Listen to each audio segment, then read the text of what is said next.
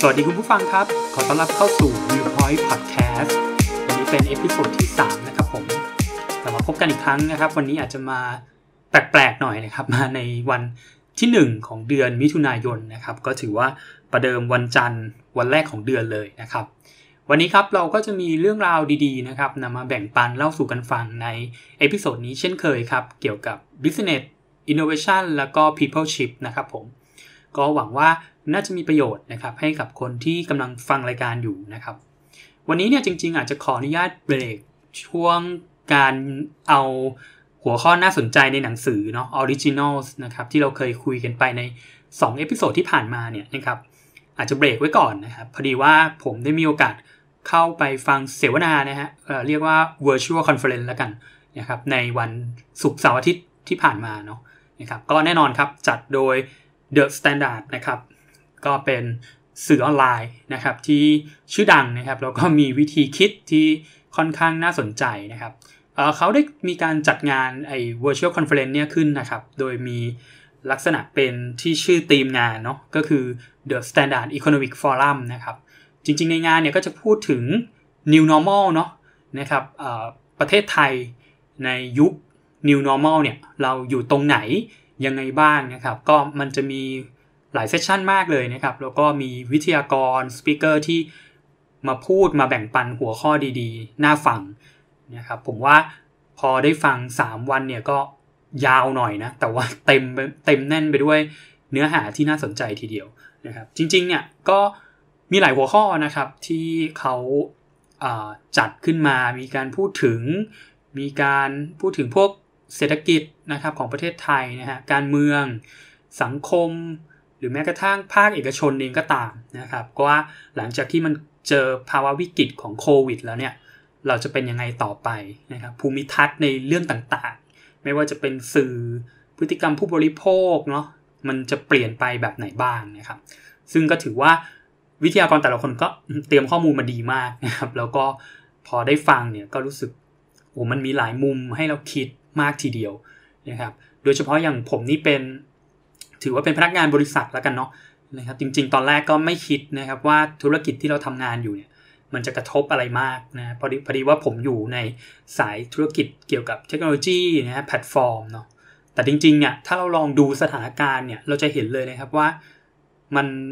มันวุ่นวายมากเนี่ยในช่วงที่ผ่านมาแล้วก็ การเปลี่ยนแปลงที่เกิดขึ้นเนี่ยบางทีมันเกิดขึ้นแบบฉับพลันมากโดยที่ไม่บอกอะไรเราล่วงหน้าเลย เพราะฉะนั้นเนี่ยมันน่าจะเป็นช่วงเวลาที่เราควรจะต้องพารานอยนิดๆเนาะจริงๆ ผมชอบคำหนึ่งนะ only paranoid survive ใช่ไหมครับ ความหมายคือว่าเราอาจจะต้องวิตกกังวลนิดๆ เกี่ยวกับ ภาวะหรือว่าสเตตัสที่เราเป็นอยู่ในปัจจุบันนะครับ ว่ามันจะมีการเปลี่ยนแปลงไปยังไงทั้งชีวิตแล้วก็การทำงานของเรานะครับก่อนก็คงเป็นเรื่องดีครับที่เราเตรียมตัวไว้ก่อนนะเพราะฉะนั้นเพราะอย่างน้อยเนี่ยเวลาเราเจอเหตุการณ์อะไรที่มันเกิดขึ้น เราก็จะได้สามารถมีสติแล้วก็รับมือมันได้นะครับ ก็จริง ๆ วันนี้อาจจะมาพูดไม่ได้มาพูดรวมทั้งหมดนะของงาน 3 วัน ถ้าคุณผู้ฟังคนไหนที่เข้าฟังเนี่ยก็ผมว่าก็น่าจะมีความรู้อัดแน่นอยู่แล้วนะครับ เพียงแต่ว่าในส่วนตัวของผมเนี่ยผมชอบหัวข้อหนึ่งนะครับที่เป็นเซสชันหนึ่งแล้วกันในงานนะวันวันแรกนะครับ ก็คือเขาพูดถึงชื่อหัวข้อเนาะ skill for the future นะฮะความหมายก็คืออทักษะนะครับสำหรับ ในโลกอนาคตนะจริง ๆ หัวข้อนี้มันเป็นหัวข้อที่ผมว่าตอนนี้เราไปสัมมนาที่ไหนหรือว่าก่อนหน้านี้เนี่ยไปสัมมนา HR ไปสัมมนาพวกธุรกิจต่างๆ มันจะมีหัวข้อนี้ถูกวางไว้เป็นเหมือน common theme เลยนะครับ common topic ที่หลาย ๆ เวทีจะพูดถึงนะฮะเพียงแต่ว่าสิ่งหนึ่งที่ในงาน The Standard Economic Forum เนี่ยเขาเซตขึ้นมานะฮะคือผมชอบวิธีการเลือก panelist ของเขานะครับก็คือว่า มีคนที่มาจากเป็นตัวแทนฝั่งสถาบันการศึกษานะฮะก็คือคุณเกลซินีวิทูลชาตินะเป็นอธิการบดีมหาวิทยาลัยธรรมศาสตร์นะครับ แล้วก็ฝั่งภาคเอกชนก็คือบริษัทเนี่ยนะครับที่รับบุคลากรจากสถาบันการศึกษาเข้ามาทำงานต่อนะครับ ก็คือเป็นตัวแทนก็คือคุณอนุพงศ์อัศวะโพคินนะฮะประธานเจ้าหน้าที่บริหารบริษัท AP Thailand จำกัดมหาชนนะครับก็คือธุรกิจอสังหาริมทรัพย์เนาะบริษัท AP นั่นเอง แต่จริงๆ ส่วนหนึ่งนะครับที่ผมฟังแล้วนะในหัวข้อนี้แล้วรู้สึกว่าเฮ้ยมันน่าสนใจนะฮะก็คือว่า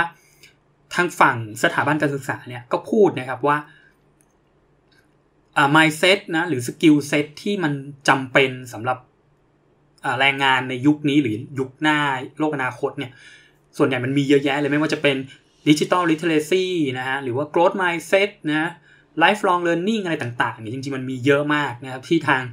สถาบันการศึกษาก็พยายามฟูมฟักหรือให้กับนักศึกษาเนี่ยมีคุณสมบัติคุณลักษณะเหล่านี้ หรือความสามารถเหล่านี้ก่อนที่จะออกไปสู่โลกแห่งการทำงานใช่ไหมครับ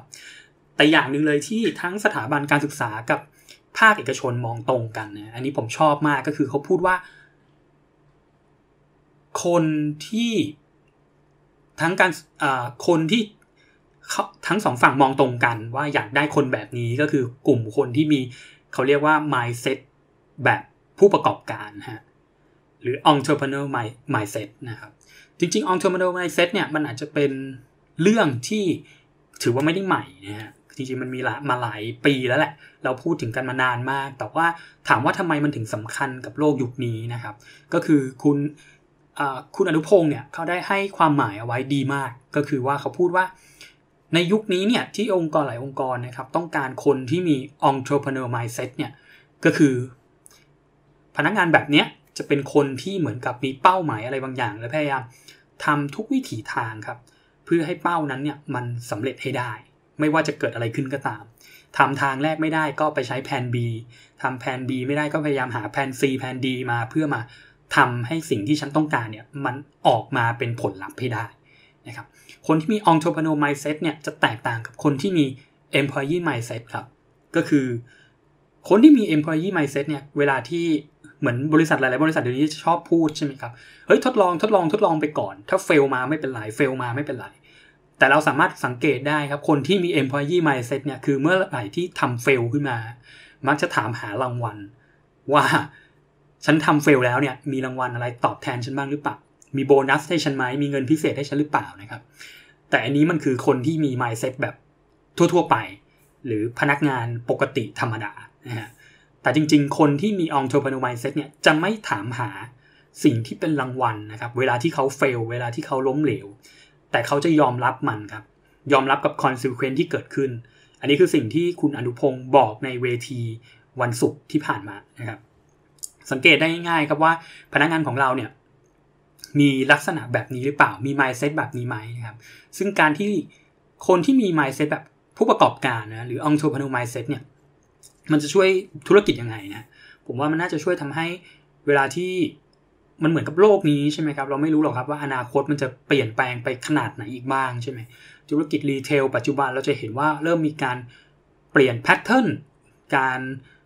ทำธุรกิจบางอย่างเนี่ย business model บางอย่างก็เริ่มที่จะเปลี่ยนแปลงไปนะครับ หรือแม้กระทั่ง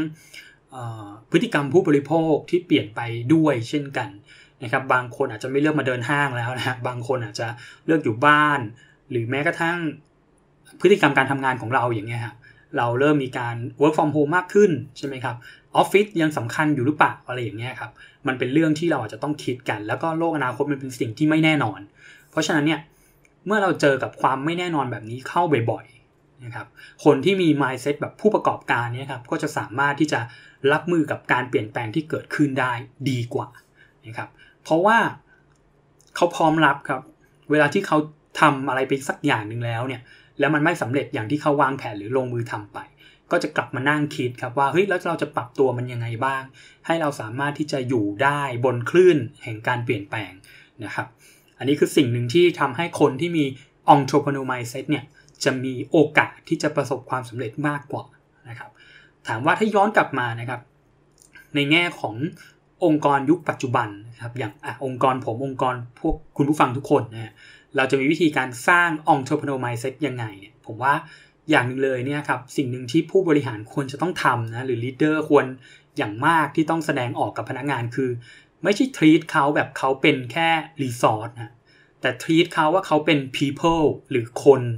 ที่มีจิตใจที่มีความคิดเป็นของตัวเอง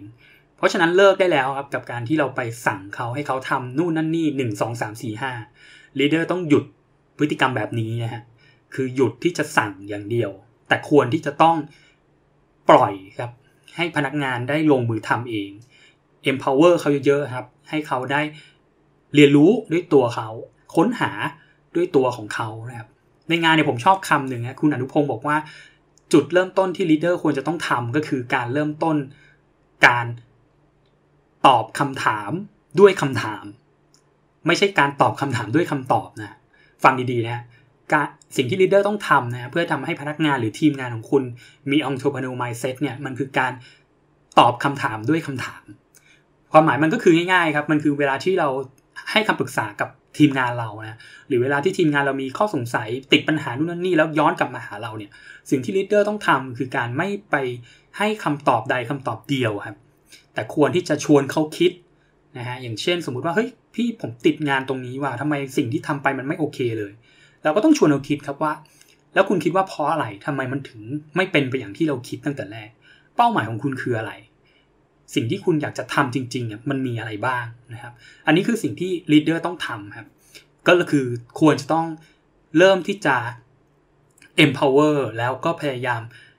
ชวนให้พนักงานของเราเนี่ยคิด และหาคำตอบด้วยตัวของเขาเอง treat เขาเหมือนเขาเป็นผู้ใหญ่คนหนึ่งนะไม่ใช่ treat เขาเหมือนเขาเป็นเด็กคนหนึ่งที่เราจะต้องคอยสั่งเขาตลอดเวลา เพราะฉะนั้นนะครับเนี่ยแหละครับคือจุดหนึ่งที่ผมมองว่าเป็นสิ่งที่น่าสนใจนะครับในงานแล้วก็มันน่าจะมีประโยชน์กับคุณผู้ฟังทุกคนนะครับในแง่ที่บางท่านอาจจะเป็น leader ใช่ไหมของทีม leader ขององค์กรนะฮะบางท่านอาจจะเป็นพนักงาน ก็ตามนะครับ เพราะฉะนั้นเนี่ยสิ่งหนึ่งเลยที่เราควรจะต้องมีในยุคนี้มันก็คือ mindset ที่ถูกต้องนะครับไม่ว่าเราจะทำงานอยู่ในภาคเอกชน ภาครัฐบาลก็ตาม เพราะว่าสถานการณ์ที่เราเจอกันอยู่ตอนนี้เนี่ยทุกคนโดนผลกระทบหมดถูกไหมฮะสิ่งที่เราจะทำให้เราสามารถผ่านพ้นไปได้มันก็คือการที่เรามีวิธีคิดหรือ mindset ที่มันถูกต้องเหมาะสมนั่นเอง สำหรับวันนี้ครับก็อาจจะขอจบสั้นๆ เพียงเท่านี้นะครับแล้วก็เราจะพยายามกลับมานะครับ ผมจะพยายามหาเรื่องมาพูดให้มันบ่อยมากขึ้นสม่ำเสมอมากขึ้นนะครับ ก็หวังว่าเช้าวันนี้ทุกท่านน่าจะมีความสุขนี่ครับแล้วก็เต็มที่กับการทำงานในช่วงอาทิตย์นี้นะครับแล้วก็อาทิตย์ต่อๆไปด้วยแล้วกันนะครับ ยังไงก็ถ้าเห็นว่าตอนนี้มีประโยชน์นะครับ ก็ฝากกดไลค์กดแชร์กดส่งต่อให้กับเพื่อนๆของเราได้ฟังกันด้วยแล้วกันนะครับวันนี้ Viewpoint Podcast ของเราต้องลาไปก่อนนะครับสวัสดีครับ